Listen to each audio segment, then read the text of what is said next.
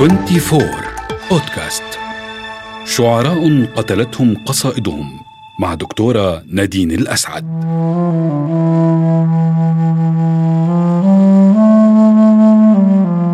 كان هجاؤه اللاذع سببا لموته وكان حكم الموت عليه احترازيا خوفا من هجاء محتمل لا عقابا على هجاء قد حصل. وهذا ما حصل بالضبط. فقد أمر الوزير القاسم بن وهب بقتله حتى قبل أن يهجوه. كان يرعبهم ويرهبهم حتى في صمته. جريء متميز في فصاحته ومقدرته اللغوية على الرغم من أنه ولد من أب رومي وأم فارسية في بغداد سنة 836 للميلاد. إبان فترة الحكم العباسي. ذكي مثقف متمرد وعلى استعداد لهجو أي كان. ومن الأمثلة على هجائه الساخر. طبعا هذا البيت المعروف من الشعر. لك أنف ذو أنوف أنفت منه الأنوف. أنت في القدس تصلي وهو في البيت يطوف. مات مسموما والذي سممه أو أمر بتسميمه هو القاسم بن عبيد الله وزير المعتضد.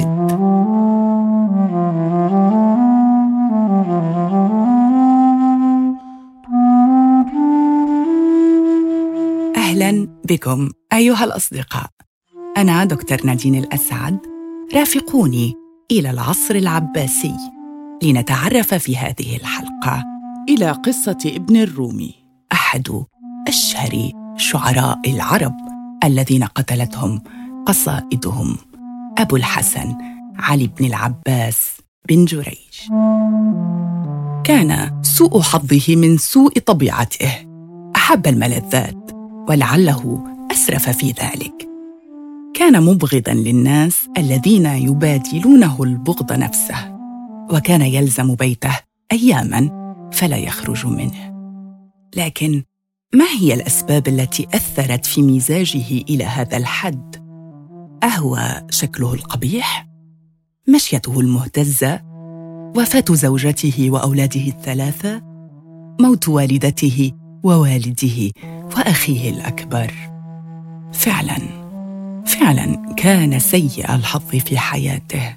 فجاء ثلث ديوانه هجاء في جرأته التي طالت حد الوقاحة. كان يمدح الأمير ببيت ويطلب المال بعشرات الأبيات وكان مقتنعا بأنهم يأمرون بالعطايا خوفا من الهجاء وهو القائل. لو أراد الأديب أن يهجو البدر رماه بالخطة الشنعاء. فإذا البدر نيل بالهجو هل يأمن ذو الفضل ألسن الشعراء؟ لا لأجل المديح بل خيفة الهجو أخذنا جوائز الخلفاء. أصدقائي هل تتذكرون هذا البيت من الشعر في وصف ابن عمرو؟ وجهك يا عمرو فيه طول وفي وجوه الكلاب طول والكلب واف وفيك غدر ففيك عن قدره سفول. برع شاعرنا في ألوان أخرى غير الهجاء كالمدح والرثاء والفخر والصداقة وبخاصة في الوصف حيث كانت صوره جميلة دقيقة ومعبرة. وفي الحكمة قال إذا بغى باغ عليك بجهله فاقتله بالمعروف لا بالمنكر. واشتهر ابن الرومي أيضا بالغزل ويبدو أن الشاعر الذي لا تسعفه وسامته يستعيض عن ذلك بقوة غزله حين يقدم أوراق اعتماده للنساء. ومن غزله اخترت لكم الطرف يقطف من خديك تفاحه والثغر منك يمج المسك والراحة. أصبحت للشمس شمسا غير آفلة حسنا كما قمرا تمسي ومصباحا. لا عذب الله ذاك الوجه منك وإن عذبت اجساما وارواحا. كان التخلص من ابن الرومي ومن لسانه السليط مطلبا للعديد من الوزراء والحكام.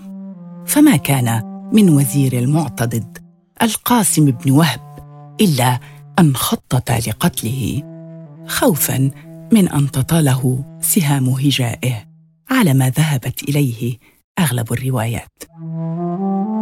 دس السم في الحلوى المقدمة لابن الرومي في أحد المجالس عن طريق شخص يدعى ابن الفراش وبدأ السم يسري في جسده ويعطي مفعوله. فقرر ابن الرومي ترك المجلس.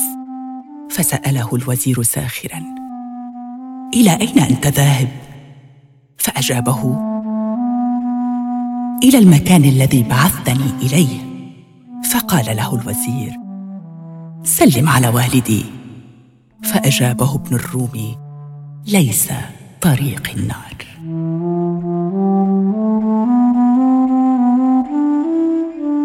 وهكذا سقط ابن الرومي ضحية سيرته في الهجاء وخوفا من هجائه المحتمل. كان شهيدا آخر من شهداء الشعر إنه أحد المصيرين.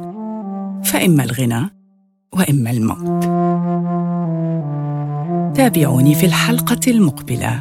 أنا دكتور نادين الأسعد لأروي على مسامعكم قصة شاعر عظيم آخر مات من شدة سلاطة لسانه وأختتم من شعر قائلة. كم فجر الحرف في الأزمان بركانا والشعر يقطع مثل السيف أحيانا. تغدو القصيدة بعض الحين قاتلة وناظم الشعر بعد الشعر ما كان. إلى اللقاء.